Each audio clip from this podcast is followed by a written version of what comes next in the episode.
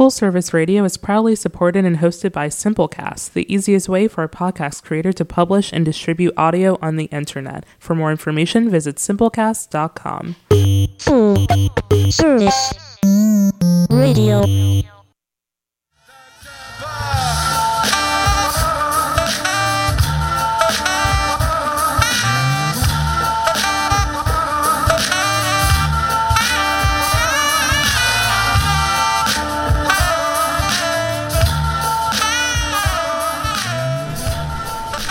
Welcome to Beer Me. My name is Sarah Jane, your host, typically recorded at the Line Hotel in Adams Morgan, Washington, D.C. However, for those of you who've been listening, this summer we have been doing Beer Me on the road. So, this is the same show that you know and love. I'm still interviewing people from different facets of the beer world so that we can look at the beer world through different lenses.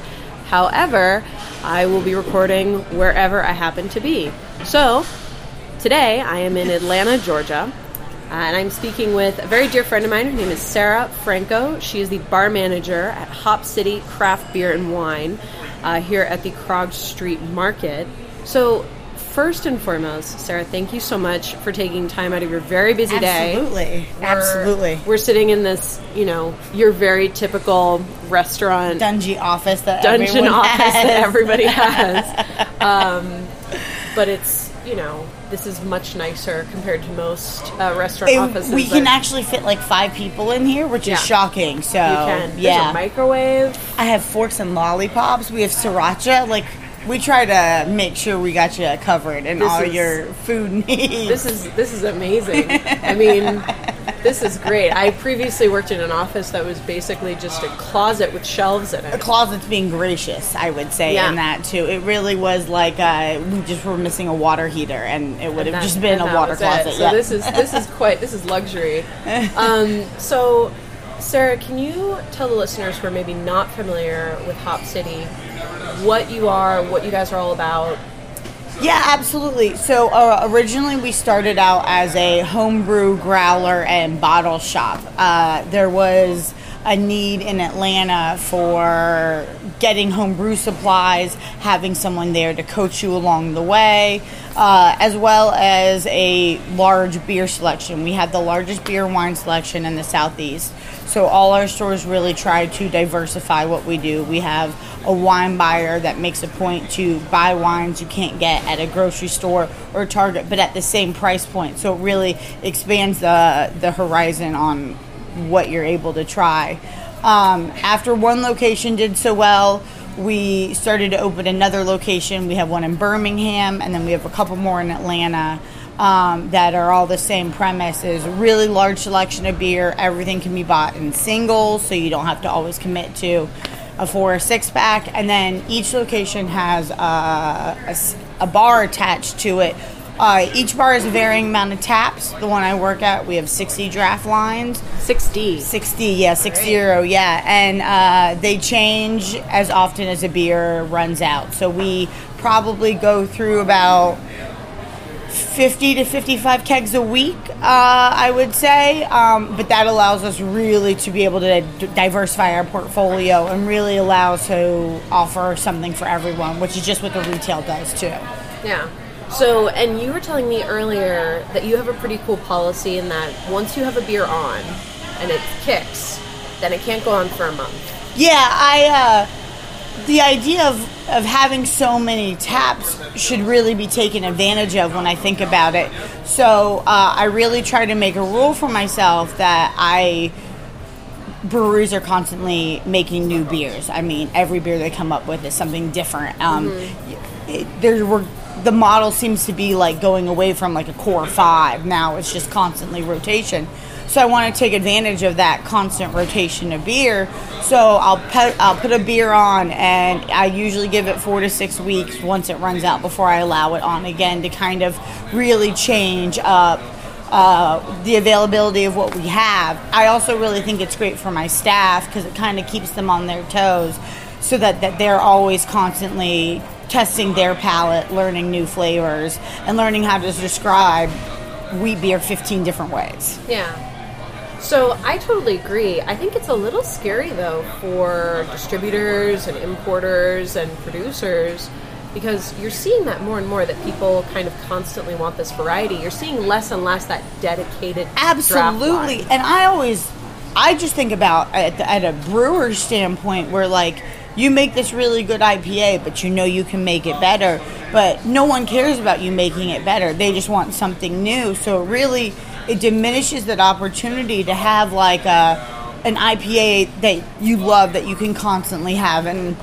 You'll understand. I'm gonna harp back to Bell's Two Hearted, which Yeah, is just so Sarah and I both worked at Birch and Barley Church Key, and um, you know, without fail, we we like That's what we drank after work. Ninety percent of the time, we had Bell's Two Hearted on draft, Allagash White, and Schlafly Kolsch. Like those are the three that were. and I for I definitely if you know Birch and Barley and Church Key, you will know the influence when you see my draft menu because I have Allagash White, Bell's Two Hearted on almost as much as I have Tropicalia, which is like the number one selling beer in Georgia right now. really, Um, yeah. that one's by Creature Comforts. Yep, Creature Comforts has really, really made probably the biggest mark on Georgia beer scene. They were the first that uh, you saw people trading for in that kind of world. Um, but And now, when she says trading, she means like beer nerds trading beers on the internet. thank you. Yeah, yep. Um, but uh, now you've really seen us started to growth. There's some really great breweries out here. Monday night, uh, Second Self. uh, Orpheus. You're seeing a lot of great local breweries, and that's something that Georgia is really particular about. Is most people here would rather have a locally made beer than a beer from another state.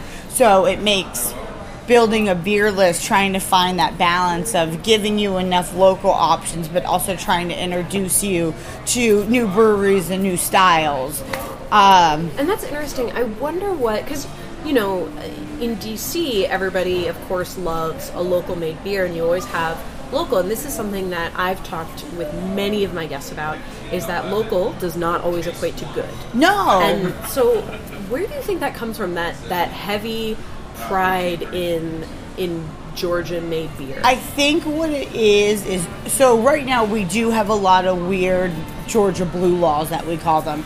Brewers cannot make beers above 13.9%.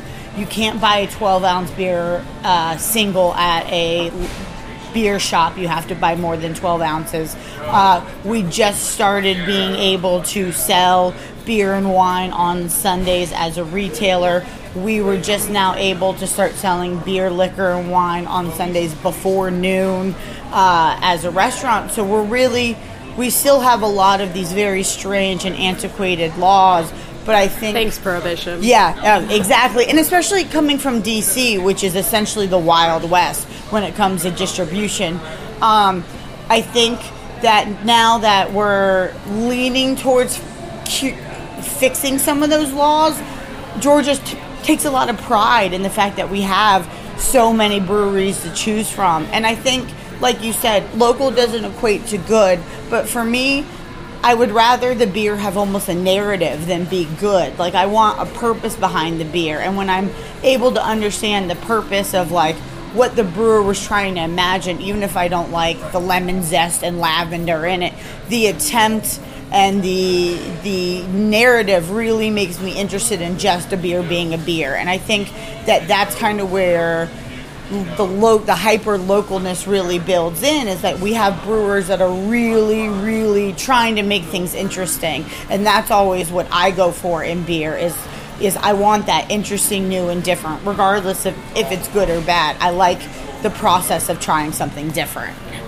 Now, do you get the same kind of requests for other kinds of beverages? For it needs to be hyper local? Uh, I to a degree. So basically, to kind of describe, to make the most sense of the type of market that we have, imagine a mall food court that happens to have a sixty tap beer in it.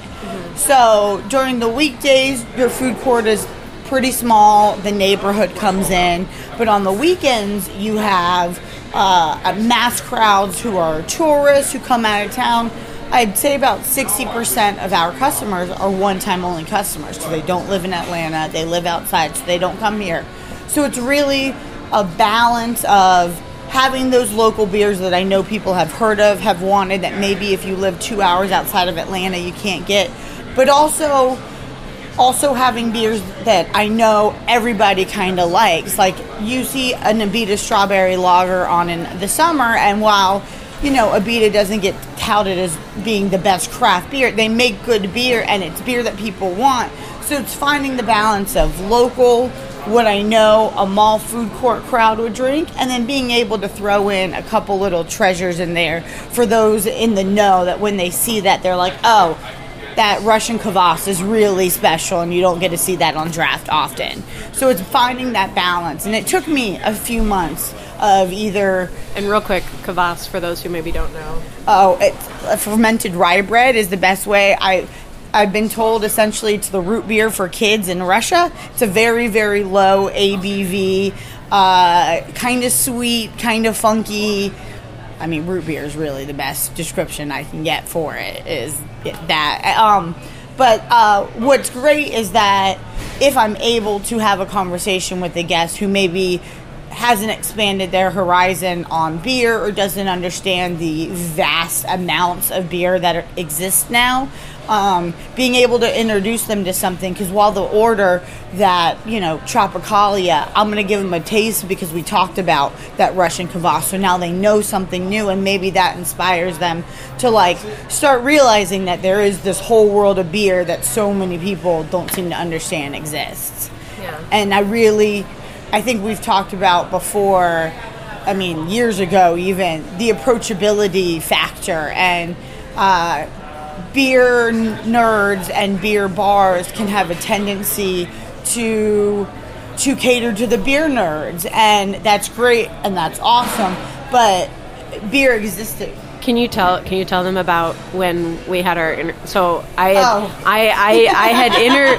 I, I hired, I hired Sarah here at Birch and Barley Church Key, and are you okay with this? oh yeah no this is perfectly So fine. we during her during her interview, I asked her what her favorite beer was, and she said, uh, I, Coors Light. It was the first words that came out of my mouth, and knowing the place I interviewed at, my face immediately went, "Oh shit, that is not what you're supposed to say here." But you had the best response. You laughed, and you were like, "That's what we need right now. We need the notion of somebody walking up to the bar and being like, "I like Coors, not Coors Light," and not being scoffed at, and being like, "Yeah, me too." But here's what I got that's similar, and then to me, what's so exciting is that's kind of what happened to me how I got into beer is I approached a bar, I said I like this, and the bartender said if you like this, try this. And it was something so interesting and different and then it really just made me realize that like here I am saying I don't like IPAs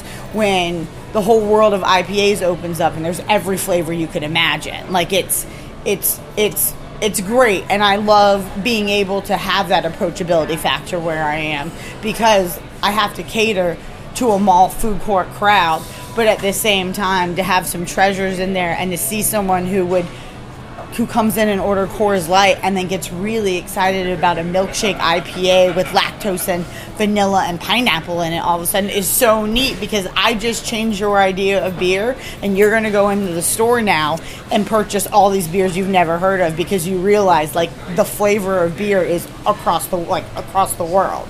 "Yeah." And I think that is that's that's what makes it my job exciting every day to me, I guess, is seeing that on people's faces. So, and for those of you just tuning in, I'm chatting with Sarah Franco. She's the bar manager at Hop City Craft Beer and Wine here in Atlanta, Georgia. Uh, so, you had mentioned Creature Comforts, um, and this is a place that you have worked. You worked with them before. correct? I didn't work with them. I have known um, one of their longest term founding employees since we were 10. Um, So, this is a brewery out of Athens, Georgia, and why are they important? uh, because, so, uh, Creature Comforts has really made a impact on the Georgia brewing world. A because they started lobbying for the laws to change. Just recently, uh, breweries were allowed to sell their packaged beer to go. It used to be breweries a year ago could not sell their package. You also couldn't buy pints. You could buy a tour and then get like one ounce taster glasses. So it's just this they really, really fought to change the notion of what a brewery is. And that alone made everyone who's opening new breweries now have the opportunity to have a bar in their brewery and have your customers not just get a tour, have, you know, three ounces of whatever you have and then leave. This is now where you can hang out. And they also they made the first beer in Georgia that you saw people outside of the country seeking. Tropicalia was this IPA that came out and it was it exploded. You were getting people trading Treehouse for it, Hill Farmstead, like this was something that they really really pushed and what's great about them is that they have the opportunity to and the ability to go outside the Georgia market. They they built a bigger facility, they're producing more beer, but they want to do it on their terms. So they're not rushing at all. So they're taking their time and when they feel like the quality of their beer can consistently be as good as it is, then they can start looking at outside distribution. So you really see them taking the time to, like we said, so many brewers are just not having to make a new beer over and over and over again because everyone just wants what's new. They still have new beers, but they don't focus only on doing new beers. And they focus on really, really trying to stick within the parameters of the true style for most beers. And that's that's something that I think longevity wise is what's going to help them. And then they were also in a Marvel movie recently. I think uh, Athena was Oh, drinking. yes. So they also got the uh, little plug in the, like a, you know, whatever Captain America. I, I know nothing It was. I think it was the Avengers End. Okay, yeah. I don't. I didn't see it, but I, I hear good things. Yep, nope. There was a can of one of their sours right there, and then the director wore a Tropicalia shirt at Comic Con in California like two years ago. So, Atlanta or Georgia being such a big movie producing state now, uh, it's kind of interesting to see how our beer scene is expanding in a way that is a little bit unusual because it's being expanded by like movie stars. Like that's how Tropicalia got popular on set. Is that like the stage hands would bring Tropicalia in and the actors would drink it, and now they were sent out every day to get it, and now they get they want it in California because that's where they live, and that's such a unique way to get your beer popular. I think. I never thought of that. So, you know, for me, Creature Comforts was like a trailblazer for Georgia. A hundred percent. Are there and you know there are a lot of breweries opening up like crazy in Yes. this area. Yeah, yeah, yeah. Um, are there? I'm not trying to sound mean here. No, no, no. But I know there are a lot of breweries that are kind of like opening up and like just kind of following the trends and like just. Are there any breweries that are opening up right now that are that are also kind of trailblazers that are kind of doing their own thing? Absolutely. Uh, a place called Halfway Crooks just opened up, and I mean just opened up about a month or two ago. Inside scoop right here. Oh, yeah, uh, they're phenomenal. Uh, what is really great about them is their focus is lagers and pilsners. Oh, you're talking my language right And there. I mean, and any beer nerd, that's the great thing about lagers and pilsners is you can't hide behind any other flavor. So either you make a good one or you don't make a good one because there's there's no adjuncts to hide behind. Mm-hmm. No, you can't hide behind hops. You can't hi- hide behind high alcohol. Nope, it's, it gotta be- what it is. And they also are uh, not willing to distribute at all right now. You can only really get it at their at their brewery. Uh, and they're also uh, not willing to do one-offs. They are now perfecting like seven beers that they want to do, and they're all That's lager. And It's awesome. It is. It's incredible, and it's funny. I started seeing these hats around town, and it just said lager, lager, lager on it, and I was like, "That's such a cute hat! Like, where is it coming from?" And sure enough, Halfway Crooks has awesome merch, so they made hats all about lagers, and they made shirts just about pilsners. So it's such a a refreshing sight to see is is a brewery really just trying to make good beer with nothing to hide behind. You Yeah. know what I mean? And that I think is going to be a turn as a beer buyer. This year, I've been shocked by my lager and pilsner sales. Yes, it's summer, and yes, it's hot, and they're easy drinking.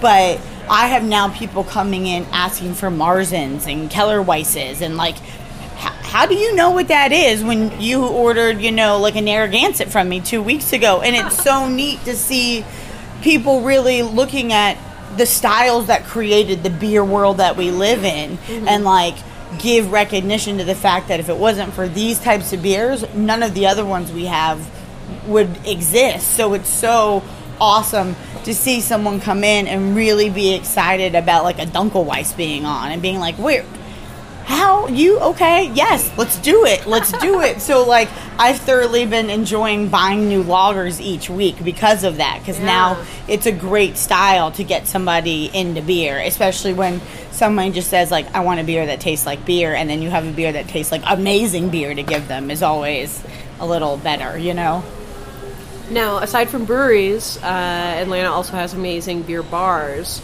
You and I got to partake in Porter. Yeah, the porter is definitely, I would say, the porter and the brick store, which is in Decatur, are the two premier. I mean, you saw last night we had uh, lagers on slow pour, and for those of you who don't know, the slow pour is basically like an eight minute process to get your lager to pour, but you essentially have like eight inches of head foam textured like whipped cream that just sort of really brings out the aromatics of the lager and it's such a great way to try the lagers and they do their lagers on side pull so It's, it's, all- basically cereal bubbles. oh it's it yes and it's amazing and and the brick store really focuses uh, their top floor all on belgian styles and then their bottom floor you'll have more of a unique craft scene but they have led the way to having more your average going out bars really care about the beer. And like i said again with the hyper localness you see a lot of georgia beers which is just great for the entire state because the better our state looks at beers then maybe people will start taking trips like they do to vermont and maine you know where they beer build their entire trip around around like how many beer places they can stop and like Yeah. i really i think that like between uh, like birds fly south out of uh, greenville south carolina and great raft in louisiana and trim tab in alabama there's some really great breweries Fonta Flora. fonta flora too in morganton uh, and you know cigar city's a little further down um, down in tampa It's but, worth it. but it's it is all these different places that you could make a southern beer tour trip just as easily as they really think about the east coast um, and that's what's that's what's really exciting to me is being able to like really show people like you can build and then oh even nashville's got some great breweries Oh, coming. Bearded Iris yes a bearded Jackalope. iris yes yeah, exactly. Like it really it's it's so it's so neat to see. And coming and like i said coming from dc uh where we were just barely allowed to brew beer in the last like eight years like it's really a fresh scene uh the South has been able to build up more breweries because of just the, a lot of time that they've had. Uh, so it's nice to see them getting credit for putting that effort in for so long because you have such great breweries on the East Coast that pop out out of the blue and then are amazing like right away. We're down here, it's taken like a while to kind of build up your reputation. Yeah. So, I have to ask the question now. What's your favorite beer? Uh, so I think I'm gonna bump from Coors Light to probably Bell's Two Hearted. uh, we used to joke at Church Key, and I make the joke here. I was like, you know, people would always ask us customers, "Well, what do you drink here?" Yeah. And I would say, honestly, at the end of the day, I just want a really solid, well-made, kind of bitter beer. I tend to I tend to joke around and talk about drinks being my punishment. When I'm in a bad mood, I want like a Negroni and I want it aggressive and I want those first sips to be bitter and harsh. But then as the ice melts and it mellows out the cocktail, my mood has also started to mellow out. So I kind of like the notion of uh, Two Hearted, you get that Centennial hop right away and it can be a little malty and it can be a little bitter. But five sips in, you realize you're drinking a classic style IPA. That's exactly what I want.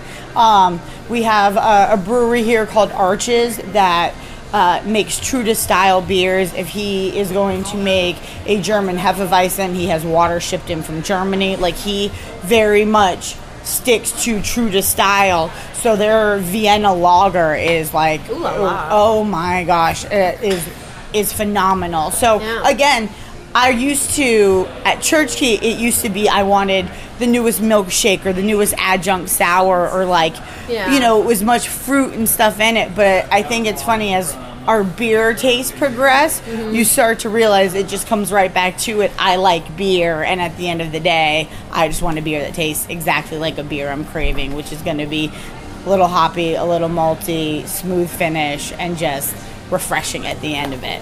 Yeah. No, that's good. I, I'm happy. Yeah. And you know what?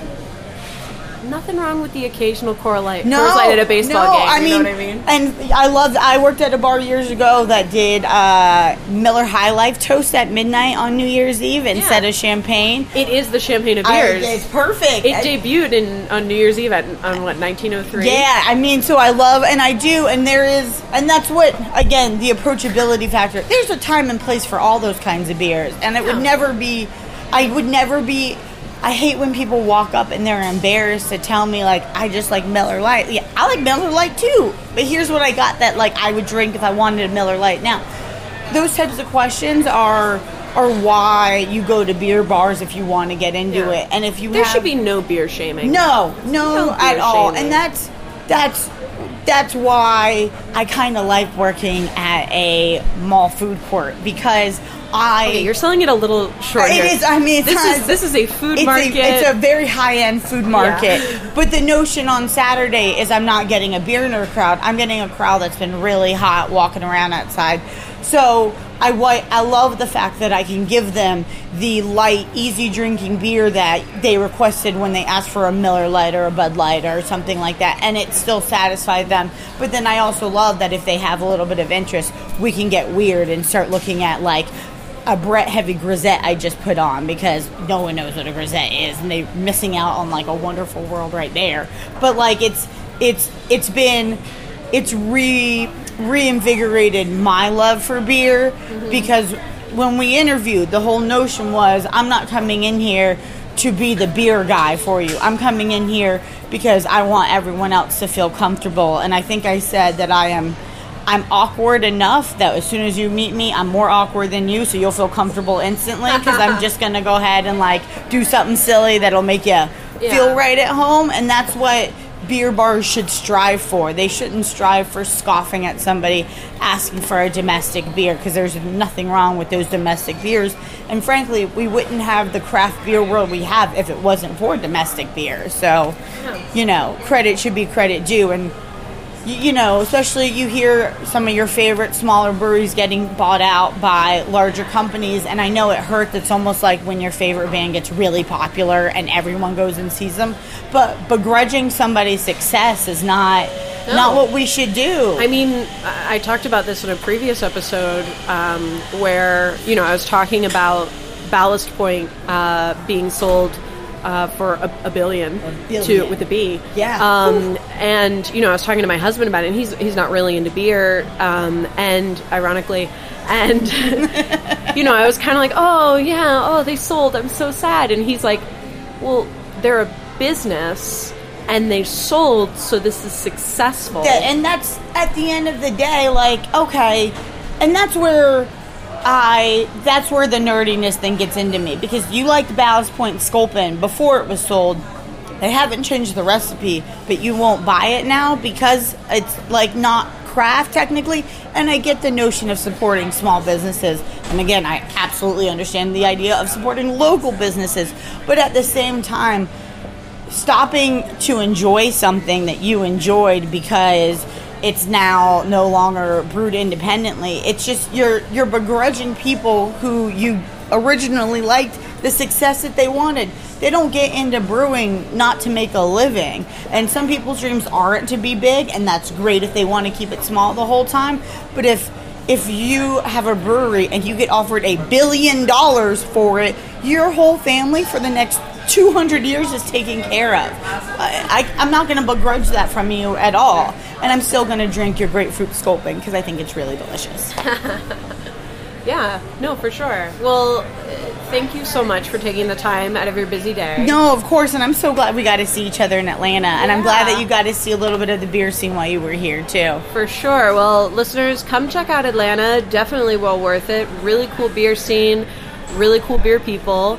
Um, if you have any questions, comments, concerns, feedback, uh, shoot me an email, uh, beermeradio at gmail.com. Reach out to me on Instagram at beermeradio. Uh, otherwise, we'll see you next episode. Cheers.